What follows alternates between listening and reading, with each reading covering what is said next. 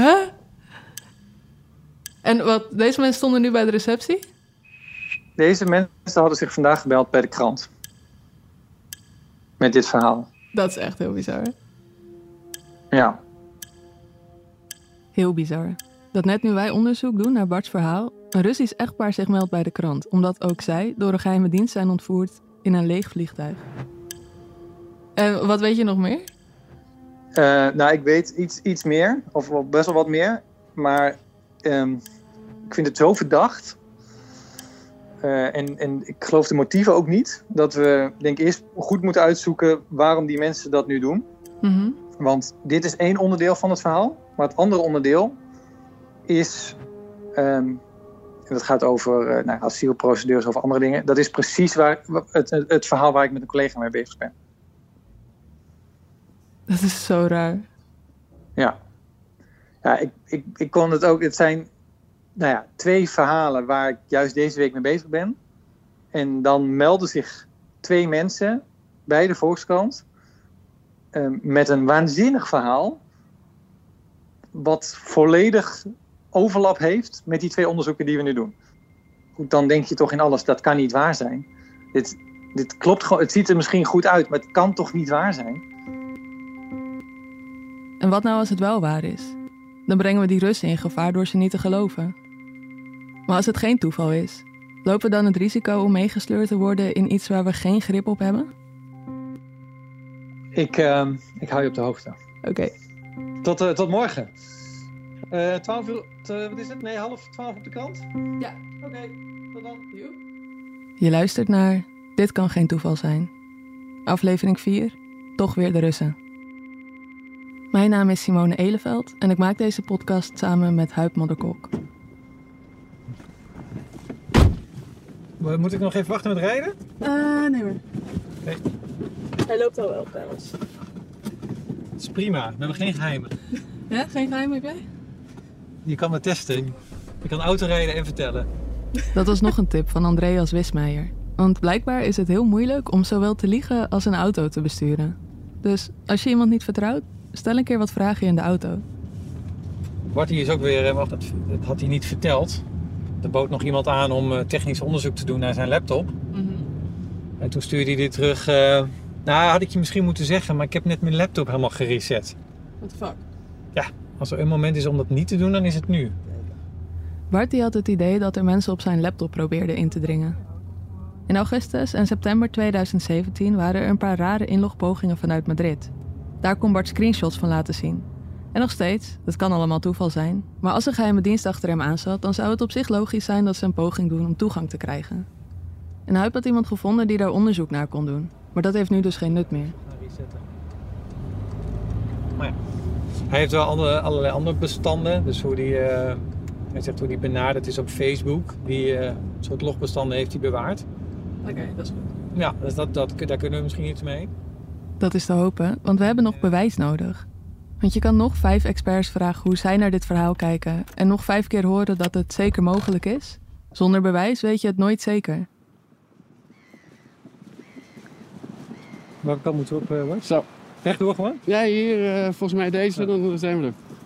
We wandelen met Bart door de duinen, vooral om even bij te praten. Over hoe Bart het onderzoek ervaart en of hij zich nog steeds zorgen maakt over wat er zal gebeuren als zijn verhaal bekend wordt. Ehm, ja, daar maak ik me eigenlijk nog steeds zorgen over. Ehm, impact. Nou ja, ehm, dat Poets de Mond gebruik maakt van het gegeven dat er een Nederlands jongetje eh, in de problemen is gekomen. Er is maar één iemand die daar heel veel belang bij heeft en die er heel hard over gaat schreeuwen. En dat is wat niemand wil. maar ja. Bart, die gelooft dus nog steeds dat de separatisten met zijn verhaal aan de haal zullen gaan. Dat we weer Maar het bos terug in. De verkeerde kant op lopen, nog? Ja, misschien wel. En het ja. feit dat hij denkt dat de voormalig Catalaans premier Puigdemont zijn verhaal zal gebruiken, dat geeft mij steeds minder vertrouwen in een goede afloop van dit onderzoek. En ook de vele gaten in zijn geheugen die helpen daar niet bij. Eh, het vliegtuig ook. Ehm, jullie zijn op zoek naar het vliegtuig. Ehm, ja, dat heb ik ook een half jaar gedaan. Wat ik zei in het berichtje van ik heb op een gegeven moment iemand gezien en in mijn gedachten was dat iemand die een trap opging en die zo'n beetje zo zo achter een muurtje zo kijkt van wat gebeurt daar. Zo iemand die eigenlijk snel moest doorlopen en dan stiekem toch kijkt. En dat was omhoog. En ik weet niet of die vliegtuigen daar een trap omhoog hebben. Dat hij zo open is over zijn twijfels geeft wel weer vertrouwen. Want, zoals Andreas zei, een leugenaar die zou zijn verhaal waarschijnlijk veel scherper hebben. Het is Ja. goed, goed om je even te zien, hè, Bart. Ja, Eh, dat, is, eh, dat is belangrijk. Ja. En eh, nou, we zullen elkaar nog gaan spreken. Als we in de auto stappen, maakt Bart nog een foto van ons. De camera. Ja, bewijs dat we echt bestaan. Ja. Oké. Doei. Niet alle warrige figuren die zich bij Huip melden, genieten deze aandacht. Een week eerder had hij nog contact met iemand die beweerde informatie te hebben over een statelijke hackgroep. Maar Huip die kapte hem vrij snel af. Het was allemaal te vaag. Dus eh, toen ik ook me- zei van... Ja, ik geloof je niet. Zei hij, ja, maar je hebt mijn hele verhaal nog niet gehoord. En elke keer schermde hij me, maar er is veel meer. En ik heb allemaal, wil je mijn documenten niet zien? En wil je mijn laptop niet zien? En wil je alle logbestanden niet zien? En, want daar staat het in. Toen vroeg ik ook elke keer, maar wat staat daar dan in? En dan kwam hij telkens met die vraag, ja, daar staan alle bewijzen in. Dus nooit heel specifiek. Iets of iemand bedreigd hebt. Nee, maar hou je vaak wel iets uit dit soort tips? Eh, het, het, het kan echt, soms is dat echt heel, eh, kan dat heel waardevol zijn. Ik had een paar weken daarvoor iemand die, zich, die ik niet kende, van wie ik de naam ook nog steeds niet weet, eh, die op zich op een soortgelijke wijze eigenlijk aanbood en die hele waardevolle informatie heeft geleverd. Waarvan de naam ook niet eens wil weten, maar waarvan ik kan verifiëren dat die informatie klopt. Maar het komt ook wel eens voor dat een contact heel veelbelovend lijkt, maar toch nergens toe leidt. Ik heb anderhalf jaar geïnvesteerd in een onderzoek naar een, en die had het wel heel geraffineerd opgezet, maar naar een, eh, een, een klokkenluider die informatie had over Huawei-spionage. Daar bestonden zelfs opnamen van en dat was op een geheime manier gedeeld en dat werd ook door heel veel mensen serieus genomen. Maar uiteindelijk bleek dat nog fantastisch te zijn. Eh, dus ja, ook ik ben dus heel ver meegegaan in het verhaal. Maar- daarom is dat bewijs zo belangrijk.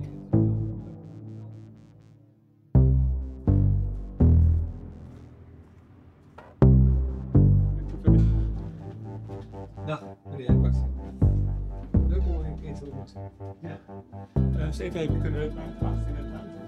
En daarvoor zijn we nu op bezoek bij Benno Baksteen. Hij is luchtvaartexpert. Luchtvaartveiligheid. Mooi een vliegtuig. Ja, ja, mooi hè? Ja, dat vind ik mooi. Er is een grote kans dat je hem al eens in de media hebt gezien, want als er een incident is en er is een vliegtuig bij betrokken, dan wordt Benno Baksteen direct gebeld. We hebben een paar vragen voor hem over vluchtdata, maar eerst willen we ook aan hem de casus voorleggen. Oké, we gaan gewoon het verhaal vertellen. Omdat we willen weten of hij misschien een scenario kan bedenken dat Bart's verhaal verklaart. Bijvoorbeeld dat zijn vlucht vol was en dat een bemanningsvlucht of zoiets toch die kant op ging en dat hij daarin werd meegenomen. Een beetje raar, maar verklaarbaar. Even denken waar het begint. Nou, het begint in- hiervoor op 12 september 2000. Maar al vroeg in Bart's verhaal hoort meneer Baksteen iets geks. Nou, vervolgens ehm, wordt hij meegenomen, ook door twee mensen. Moet hij in een busje, beetje naar een achterafplek. Ja, dat is al vreemd natuurlijk, maar goed. Dat, Ja, dat is vreemd. ja, dat vind ik wel vreemd. Want, want dan zit je dan buiten het normaal. En de meeste vliegvelden hebben één, ja, soms hebben ze meerdere terminals. Maar dat is in ieder geval één geheel van passagiersterminals. Bovendien, stel dat je iemand niet kwijt kunt in je vlucht... en je hebt toevallig een vliegtuig staan dat eigenlijk, eigenlijk leeg zou gaan... ja, dan leg je dat even uit. Ik zou dan zeggen van, joh, weet je, eh, het is jammer... maar toevallig staat hier een vliegtuig wat daarheen moet... en u kunt daar een meter, is een beetje vreemd... en u krijgt ook geen catering, want dan weet ik ook niet misschien wel. Nee, er was dus geen catering, er was geen personeel. Of in ieder geval geen personeel dat zich aan Bart heeft laten zien. Hij zag natuurlijk wel die ene man op die trap omhoog. Maar er waren geen veiligheidsinstructies. Ja, maar dat is al heel raar, want je moet sowieso moet je, al heb je maar één passagier, dan moet je een cabinebemanning hebben. En, en wat zijn dan eh, scenario's waarin dit kan gebeuren? Ja, dat, dat zou gewoon niet gebeuren. Gewoon. Dat is, nee, ik, ik heb daar geen, geen oplossing voor, geen antwoord op. Het is natuurlijk menselijk, je wil iets kunnen verklaren. Ja, en dan hoop je ook dat er een spannend verhaal achter zit. Maar wat denkt u? Dat het een spannend verhaal is of dat het een opeenstapeling van toevalligheden is? Nou ja, de, meeste verhalen zijn in de praktijk blijken meestal toeval en misverstand te zijn. Dat zijn toch de scheppende factoren van de wereld. In de tijd van 9-11 heel veel benaderd door journalisten met verhalen. Ja, maar complot, ja, een complot is gewoon heel erg moeilijk om dat weg te houden. Maar dit is natuurlijk een heel simpel iets. En daar kan dat wel bij natuurlijk.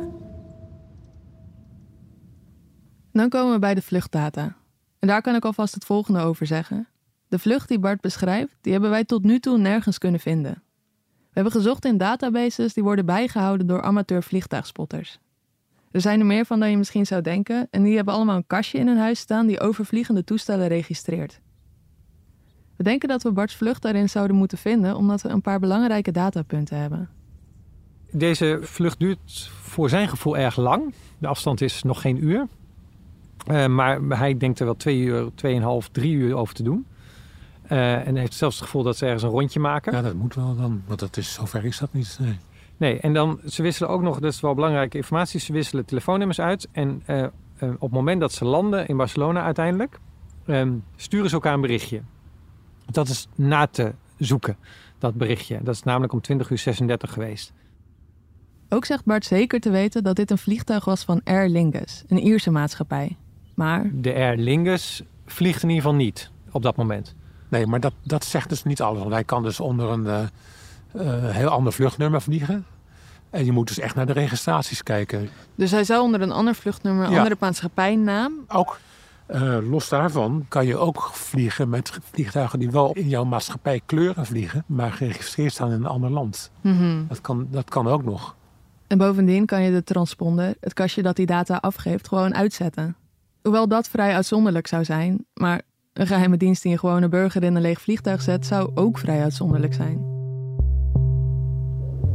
Wat voor vliegtuig was het? Daar hebben we verwarring over. want hij zei een tijdje dat het een dubbeldekker was, maar de maatschappij die hij. Heeft geen dubbeldekker. Nee. Hij dacht dat hij, uh, dit zijn de, de Aer Lingus, ja. hij dacht dat het een A330 was. Ja, en die heeft geen bovendek. Nee. Ze hebben wel een trap misschien naar een slaapruimte voor de nou ja, cabine is... in het plafond. Dat, uh, maar er zit meestal een deur voor. Dus dat, uh... Ja, maar klopt, dat is precies wat hij zei. Ja. Hij zag een trap naar boven. Ja, maar dat kan. Ja, dat, dat klopt. Ja, dat ja. is fijn. Nou, dat is in ieder geval iets. Oké, okay, dus ik ga weer zoeken. Dit is in de Excel-sheet. Aankomende vluchten in Barcelona, Aer Lingus. En er komt er eentje aan. Hey, wow. Nou. 10 voor 10, dus dat zou 10 voor 9 zijn. Ja, precies. En 20 uur 36 ben je dan geland. En dan zet je dingen aan. Dan kom je tot een stop 10 minuten later. Dus dat kan. Kan die zijn. Maar dan moeten we kijken waar die vandaan komt. Het callsign is EIN 5JA. En daar kunnen we even op zoeken bij bijvoorbeeld Flight Radar. Dublin, Barcelona. Hmm. Oké. Okay.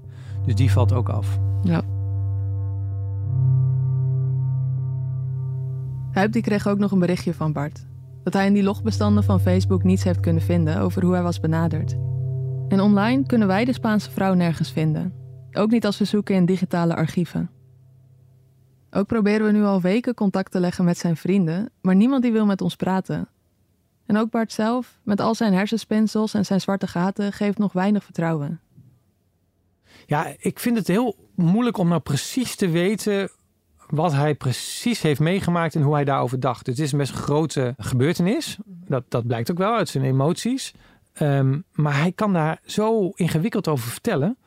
Zijn hele gedrag van daarna en rondom dat referendum is eigenlijk gewoon één grote waas. Dat vind ik best gek. En wat uh, heeft dit invloed op hoe jij dit verhaal ziet? Um, nou ja, uh, ja, dat heeft altijd invloed hoe iemand erover. Ik heb het gevoel dat, hij, dat, daar, dat er nog dingen zijn die niet verteld zijn. En dat heeft invloed natuurlijk. Want dan word je achterdochtig en denkt, maar vertel je wel het hele verhaal? Of was er misschien meer aan de hand?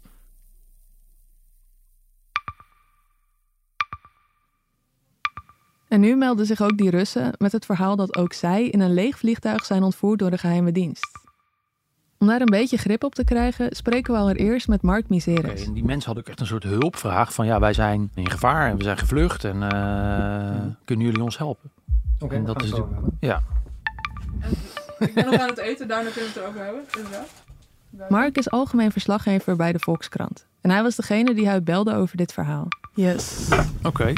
Hij was toevallig op de redactie toen dit echtpaar aan de balie stond. En dus ja, hoe ging dat? Hoe kwamen zij hier binnen en, en waardoor kwamen ze uiteindelijk bij jou? Nou, ik kreeg een telefoontje van, eh, van de receptie dat er eh, een ouder echtpaar eh, stond. Een ouder Russisch echtpaar dat graag met ons wilde praten. Omdat ze belastende informatie hadden. Dus de receptioniste wist al dat ze belastende informatie hadden, zei jij. Zo zijn ze aangekomen bij de, bij de receptie en hadden meteen al verteld dat ze allerlei documenten bij zich hadden. En dat ze die ook graag wilden laten zien aan ons. Dat zei je al bij de, dat is op. Oké. Wij lopen daar dus eh, de, de hal door en, en zien daar inderdaad een, eh, een ouder echtpaar, een grijs echtpaar staan eh, bij de receptie. Hoe oud zou je schatten? Zeker eind 60 zou, zou ik zeggen. En eigenlijk eh, nou ja, begonnen deze mensen meteen van wal eh, te steken over hun, hun vlucht. Zij vertelde dat, dat hij een ondernemer was in Rusland en dat hij eh, nou ja, daar in elk geval eh, anti-Poetin was en dat hij ooit gevlucht is naar Amerika. Hij is daar verder gegaan met ondernemen in Amerika. En zoals hij het vertelde, moest hij op een eh, bepaalde dag moest hij volgens mij naar Canada toe om zijn rijbewijs te laten verlengen. En nou ja, vanaf die dag dat hij daar aankwam, nou ja, is, is alles in een, in een soort rare stroomversnelling gegaan. En zijn ze op het vliegtuig teruggezet naar Rusland. Hij wist ook nog precies waar hij had gezeten aan boord. Had een hele tekening had hij, eh, mee. En hij vertelde dat het vliegtuig helemaal leeg was. Maar dat er dus alleen maar eh, ja, verder eh geheime agenten zaten. Aangekomen in Rusland wordt het stel ondervraagd, waarna ze te horen krijgen dat ze voortaan moeten meewerken met het regime. Maar waaraan wordt niet duidelijk. Ze weten te ontsnappen via Oekraïne, maar worden daar opnieuw opgepakt. En nou hoe ze het voor elkaar hebben gekregen, ze zijn opnieuw gevlucht. En toen zijn ze dus in West-Europa aangekomen. Waar ze dus allerlei landen zijn gaan zwerven. Tot ze dus op een dag hier bij de redactie op de stoep stonden. Met niet alleen hun verhaal, maar ook met een tas vol bewijsmateriaal. En hij heeft ook nog lang niet alles op dat, op dat moment laten zien wat er in die tas zat die hij bij zich had. Want, want daar, ging, hup, ging de computer weer aan en dan ging hij weer naar een een of andere webpagina waar die, waar die bij een demonstratie eh, stond. Even het filmpje doorscrollen deed hij dan. En eh, ja, kijk, hier sta ik. En misschien is dat wel iets te mooi om waar te zijn? In Bart's verhaal zijn we al maandenlang op zoek naar bewijs. En nu meldt dit stel zich met een soortgelijk verhaal en een tas vol bewijs. Het maakt Huip in ieder geval heel achterdochtig. Want als je dit verhaal hoort, dan zijn er best wel veel momenten dat je kan denken: oké, dat is vrij bijzonder. Dus hij gaat naar de ambassade in een ander land. Oh, bijzonder. Eh, daar gebeurt iets waardoor hij met zijn vrouw vervolgens op het vliegtuig naar, in een leeg vliegtuig naar Moskou zit. Dan zou je denken: is hij dan zo belangrijk? We hebben het over een ondernemer dat Rusland dit zou doen. We hebben het niet over Navalny of Nee. hè, we, we hebben het over een onbekende ondernemer, want we- jij hebt zijn naam eh, opgeschreven.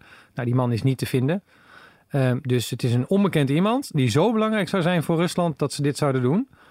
Dan is het, dan is het dus kennelijk belangrijk genoeg om al deze middelen in te zetten. Maar dan laten ze hem toch weer gaan, tot twee keer toe. Ja, dat is het hele gekke. Ik denk, ik denk dat er toch weinig mensen zijn die worden vastgezet in Rusland en erin slagen om uit de gevangenis te komen en, eh, en, en hier eh, op een dag aan te kloppen om hulp. En het wonderlijke hier was dat wij, nou, wij zijn natuurlijk met dit verhaal bezig. Over iemand die in een leeg vliegtuig is gezet. Dus dat, ja, als je het vertelt, is het, is het, moet ik, kan ik niet anders dan aan dat andere verhaal denken. En ik was met, bezig met een ander verhaal, dat is inmiddels gepubliceerd. Over twee Russen die bedreigd worden. Die iets hebben verteld over MH17, eh, getuigd in Nederland. En eh, die voelen zich hier niet, nou, ja, die voelen zich hier niet veilig en hebben problemen met de IND. Dus die, die twee verhalen, die op een wonderlijke manier kwamen die ineens allemaal samen hierin. Dus ja, dat, dat, daarom, dan denk ik, ja, dan denk ik toch maar één ding, dat kan geen toeval zijn. Maar ja, dan is wel de vraag, wat is het dan wel? Ja. En dat weet ik ook niet. Nee, en ik, en ik dus ook niet. Nee, maar wat denk je als je dat hoort? Ik vind het echt heel moeilijk. Ik bedoel, ik, ik, er schoten echt allerlei gedachten door mijn hoofd tijdens het gesprek, na het gesprek. Ja, hij had het, laat ik dat dan maar zeggen, en zijn vrouw, ze hadden het buitengewoon goed voorbereid als dit een, uh, een hoax is of iets anders. Uh, dan, dan hadden ze het echt heel goed voorbereid. Dat, het verhaal was zeg maar op voorhand, of daar was het, het was moeilijk om, om ter plekke allerlei gaten in hun verhaal te schieten. Het kan ook gedeeltelijk wel waar zijn, hè? maar dat, het, dat er nu een andere reden is om het verhaal te vertellen. Ja, ja tuurlijk. Kijk, ik, ik, ik denk ook dat het voor een deel waar is. Want het zou echt wat zijn als je dan helemaal alles verzint. Dan is het ook heel moeilijk om dat verhaal dan consistent te vertellen. Alleen, er kunnen natuurlijk ook heel veel dingen gewoon verdraaid zijn aan dit verhaal. Ja, en ik ben, ik ben eigenlijk ook wel benieuwd hoe het met ze is, nu we het er zo uh, over hebben.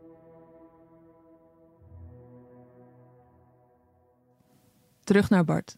We zetten het bewijs dat we wel hebben op een rij. Je heeft gezien? Dat, dat is dus zijn contract, dat hij die aanpast. Oh, wauw. En dit was 24 oktober? Ja. Terwijl dat contract was er dus al bijna een jaar. Ze hebben het dus ooit getekend op 15 eh, november 2016. Ja. En nu past hij dat opeens, uh, opeens uh, aan. En haalt hij zichzelf er eigenlijk uit. Bart zei keer op keer tegen ons dat hij niets heeft gedaan wat Spanje zou kunnen helpen. Maar dat klopte niet helemaal. Want ongeveer een maand na het referendum zegt hij zijn relatie met de Catalaanse stichting Omnium op. Daarmee raakt hij dus een grote klant kwijt en ook de toegang tot hun data. Als het een geheime dienst is geweest, dan kan dat wel verklaren waarom hij daarna nooit meer iets van hun gehoord heeft. Ja, wat ik ook zo raar vind is dat hij dus dat bericht krijgt: PU2 status changed from scheduled to unknown. Ja, dat is heel gek. Een dag later. Ja. In de ochtend. En geldt dat dan alleen voor hem? Want de vlucht heeft gewoon gevlogen. Precies, dus dat is, ja, dat blijft raar. Nog twee datapuntjes. De originele vlucht waar Bart mee zou vliegen, die kunnen we gewoon vinden. En Bart liet ook een melding zien op zijn telefoon waarin staat dat de status van die vlucht voor hem is aangepast. Van scheduled naar unknown. Wat op zich gek is. Dit en de WhatsApp-berichten tussen Bart en de jonge vrouw is zo'n beetje al het concrete bewijs dat we tot nu toe hebben. En natuurlijk haar telefoonnummer. We doen het nu nog een keer, maar hoe vaak heb jij nummer al geprobeerd? Uh, ja, eens in de paar maanden. Even, even kijken of die misschien weer werkt. Al is dat natuurlijk ook een illusie. Als hij weer gaat werken, dan, dan is het van... Dan is hij van iemand anders. Dan is hij van iemand anders. Dus hij blijft waarschijnlijk een, volgens mij twee, of nee, misschien wel langer, langere tijd blijft hij ongebruikt. Ja. En dan gaat hij naar iemand anders. En uh, toch blijf je het. Ja, want, want het is dan ook alweer zo lang geleden dat je bijna zou hopen dat hij uiteindelijk weer gebruikt wordt. Maar nee, laten we nog één keer proberen. Ja. Dit nummer is niet in gebruik. De verbinding wordt nu verbroken. Nou. En um, nu met die Russen dan?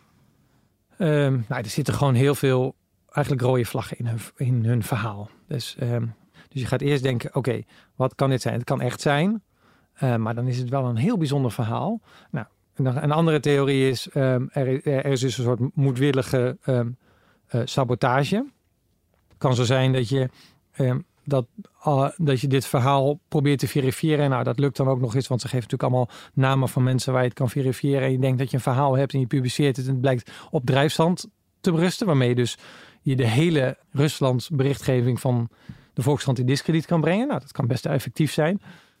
En dit klinkt misschien wat vergezocht, maar het zou wel degelijk binnen de desinformatiestrategie van Rusland passen. Niet proberen het verhaal te bepalen, want dat is in tijden van het internet zelfs voor een autoritair regime onbegonnen werk. Maar zoveel twijfel zaaien dat iedereen een beetje verdacht lijkt. En daarbij gebruiken ze steeds nieuwe tactieken, zodat het lastig is om de aanval te herkennen. Uh, maar een, een, andere theorie is, um, ja, het zijn gewoon klunzen en ze hebben het bedacht, maar niet met een, met een bepaalde agenda. ja, alle mogelijkheden zijn op zich uh, ja, bizar. Ja, eens. Ja, maar het kan dus heel veel dingen zijn. Maar daarom moet je denk ik gewoon de inschatting maken. Oké, dit heeft geen zin om hier tijd aan te besteden. Want het zijn ofwel fantasten dat het waar is, dat ga je gewoon nooit bevestigd krijgen. Of je wordt er dus ergens ingeluisterd, maar je weet niet waar. En dat ga je Ja, ook maar nooit stel je wordt achterkomen. erin geluisterd. Ja. En zij proberen inderdaad echt zo'n val voor jou te leggen met een verhaal dat compleet overlapt met twee verhalen waar je op dat me- moment mee bezig bent.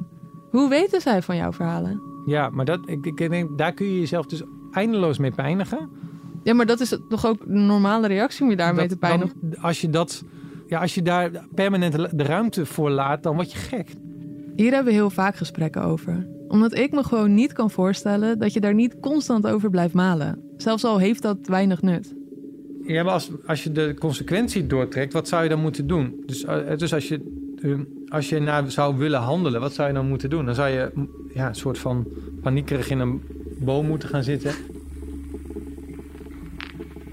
Maar ook Huik kan het toch niet helemaal laten rusten. Dus hij legt het verhaal nog voor bij een AIVD-bron en een oud-Rusland-correspondent. Die het allebei ook onwaarschijnlijk vinden dat dit echtpaar de waarheid spreekt. Dus er zijn ook bij de AIVD in Nederland, maar ook wereldwijd wel eens binnenlopers, noemen zij dat. Dus mensen die met een heel mooi verhaal komen, maar waarvan zij ook denken van nou, dat is wel een heel mooi verhaal op dit moment. Ook pakt hij nog één keer de tijdlijn erbij. Toen zag ik, ehm, tien dagen daarvoor had ik samen met eh, collega Tom Kreling een prijs gekregen voor een ehm, onderzoek naar de Russische inmenging in het MH17-dossier. Ik was tegelijkertijd bezig met een verhaal over twee ehm, Russen die naar Nederland waren gevlucht, gevlucht voor de FSB, ehm, en die ook informatie hadden over MH17. Op dat moment was ik daarmee bezig. Dus als je het in de tijd plaatst, ehm, tien dagen na die prijs en op het moment dat ik bezig ben met, met een verhaal over MH17, terwijl ik weet hoe belangrijk MH17 voor Rusland is, komen die Russen bij de, bij de Volkskrant, melden twee Russen.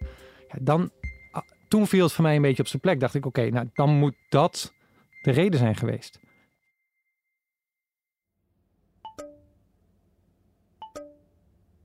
Oké, we moeten even bellen. Oké. Eh, ja? Ja. Kan ik nu? Ja.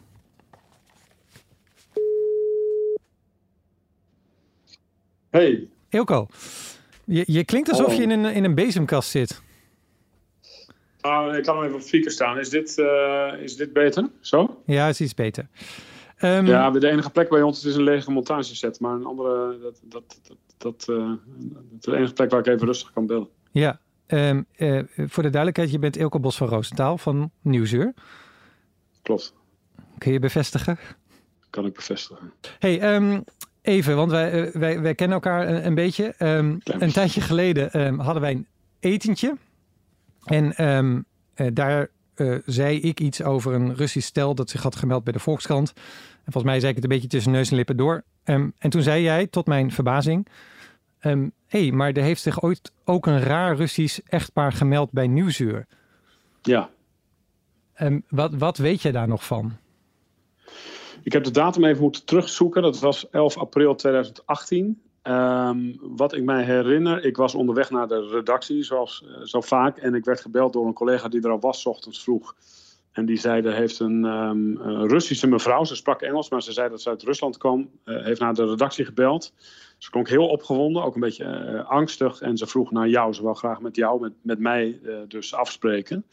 Wilde niet zeggen waar het over ging, behalve dat het heel belangrijk en dringend was. Nou, dan denk je ten eerste, waarom met mij? Want eh, het gaat kennelijk over Rusland en ik deed heel weinig eh, verslag van Rusland. Eh, tegelijkertijd wist ik ook, een paar maanden eerder had ik wel met jou een verhaal over Rusland gemaakt. Dat ging over de Russische hacks in Washington. Nou, dat, dat kreeg heel veel aandacht. Eh, ook wel wereldwijd. Eh, dus het zou kunnen dat ze daardoor op mijn naam was gekomen. Maar goed, als je een tip krijgt, en zeker als het zo paniekerig klinkt, dan, dan ga je toch denken, ja, dat, daar moet ik dan misschien maar mee afspreken. Ze had een eh, 06-nummer achtergelaten. Eh, ik heb haar toen teruggebeld en ze wilde heel graag eh, diezelfde ochtend nog eh, afspreken in het Sheraton Hotel op Schiphol. Nou, daar ben ik toen naartoe gegaan met een collega, Gert-Jan Dennekamp, eh, oud-correspondent in Rusland, spreekt eh, vloeiend Russisch. Daar zat ze met haar man. En toen hebben we een uur of eh, twee, denk ik, eh, met elkaar gezeten. En ehm, ik ben straks benieuwd naar wat het verhaal was. Maar eh, hoe oud waren zij ongeveer? Het was een, ja, ik, ik denk eind 50, begin 60 of misschien in de 60. Altijd een beetje lastig. Een, een ouder echtpaar in elk geval. Ik denk dat ze in de 60 waren. Hij had een, een, een ja, een soort plastic boodschappentas bij zich met allerlei documenten. Maakte allemaal een beetje een, een, een knullige indruk en daardoor ook wel weer geloofwaardig in de zin dat het. Het, was echt wel een, een, een, een ouder echtpaar en ze leken ook echt wel een beetje eh, ja, zich, zorgen te maken, waar dan ook, uh, waar dan ook over. Alleen na een poosje keken we elkaar wel aan van waar, waar gaat dit over. Het was een onsamenhangend verhaal. Ze hadden een hele stapel papieren, onduidelijke kopieën met onduidelijke foto's. Ze zeiden op de vlucht zijn geslagen uit uh, Rusland via Duitsland en volgens mij ook nog een ander land waar ze in Nederland terechtgekomen. Ze wisten van alles over Poetin, maar wat dan precies konden ze ook niet uh, zeggen. Um, het, het, was een, het was een verhaal waarvan je na een half uur of eerder elkaar al wel aankeek. Omdat je dacht, ja, dit, dit spoort toch niet helemaal. Dit is, een, dit is een heel raar verhaal. En als het ook maar een greintje geloofwaardigheid had gehad voor ons op dat moment, dan waren we natuurlijk mee verder gegaan. Want dat doe je met een goede tip. Alleen wij dachten toch al vrij snel, ja, of, of we hebben hier met fantasten te maken. Uh, ja, of dit zijn mensen die uh, wel iets van ons willen, maar niet zozeer aandacht voor hun verhaal, maar misschien iets anders. Hebben, hebben zij iets verteld over een ontvoering in een vliegtuig ook? Ja, ik, ik, ik moet eerlijk zeggen, ik weet dat niet meer precies. Het is ook weer best lang geleden, bijna, bijna vijf jaar. Uh, ik geloof inderdaad dat een van de twee zei dat, dat ze ook gekidnapt waren uh, voor korte tijd. Maar ik weet het niet eens meer precies. En dat zegt denk ik ook wel iets over hoe serieus we hun verhaal uh, op dat moment namen. En ik denk dat we vooral dachten, nogmaals, of het, of het zijn gewoon fantasten en, en willen aandacht voor een verhaal dat op zijn minst enorm rammelt. Ja, of, het, of het zijn mensen die heel graag dicht bij Nieuwsuur willen komen. En dan is dat voor ons weer minder interessant. Sterker nog, niet zo wenselijk. Dankjewel. En Graag succes gedaan. daar. Thank you. Oké, okay, hoi hoi.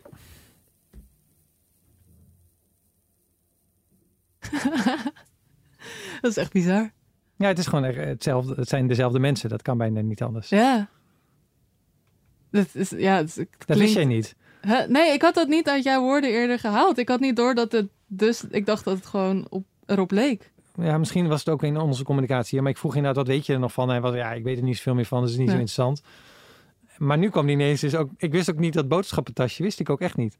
Dat hoor je nu? Ja. What the fuck? Want hij is... deed eerst, want ik vertelde het een beetje. En hij deed eerst ja, wel ongeveer hetzelfde, maar dat weet je toch niet. We gingen nog namen proberen, maar hij had die namen niet meer. Dus ik dacht, nou, dat is dan kanteloos. Ja. Maar nu dacht ik, ja, maar dit is gewoon echt, het zijn dezelfde dat mensen. Het moeten dezelfde mensen zijn geweest. En het interessante is dus dat als je het in de tijd dan plaatst, dat nou ja, Nieuwsuur en de Volkskrant destijds hadden een groot verhaal over Rusland. En wat de Russen uh, uh, nou ja, ha hadden gedaan, namelijk gehackt bij de Democraten. En dat Nederland dat had ontdekt. En later hebben wij dat verhaal over MH17. En het ja. vindt twee keer naar zo'n verhaal ja. plaats. Ja, dan is de vraag, is dat toeval? Ik weet het ook niet.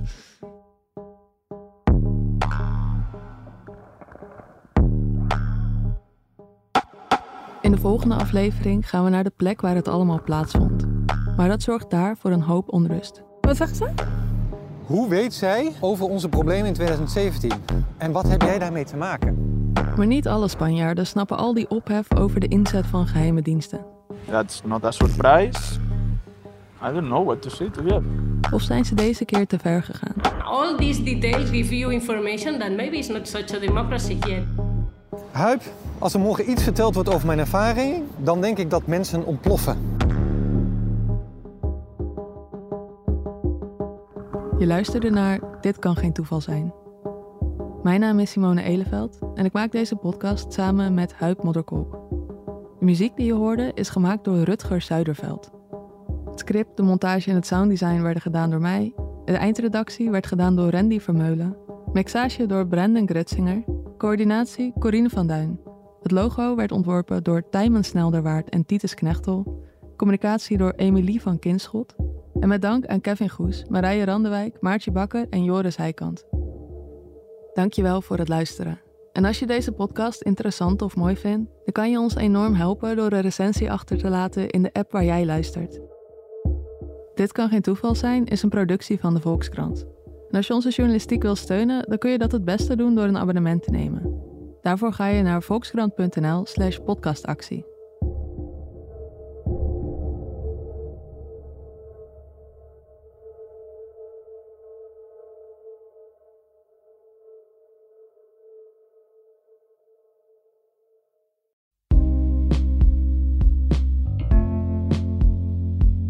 Fijn dat je hebt geluisterd naar deze Volkskrant podcast. En als je dit interessant vond, we hebben nog veel meer fijne podcasts. Ik ben Shaila Sital en ik presenteer een dagelijkse podcast waarin we de actualiteit bespreken met de vele experts van de Volkskrant. Ook Huid Modderkolk uit deze podcast is regelmatig te gast. Abonneren kan via de reguliere kanalen en u vindt ons natuurlijk in de Volkskrant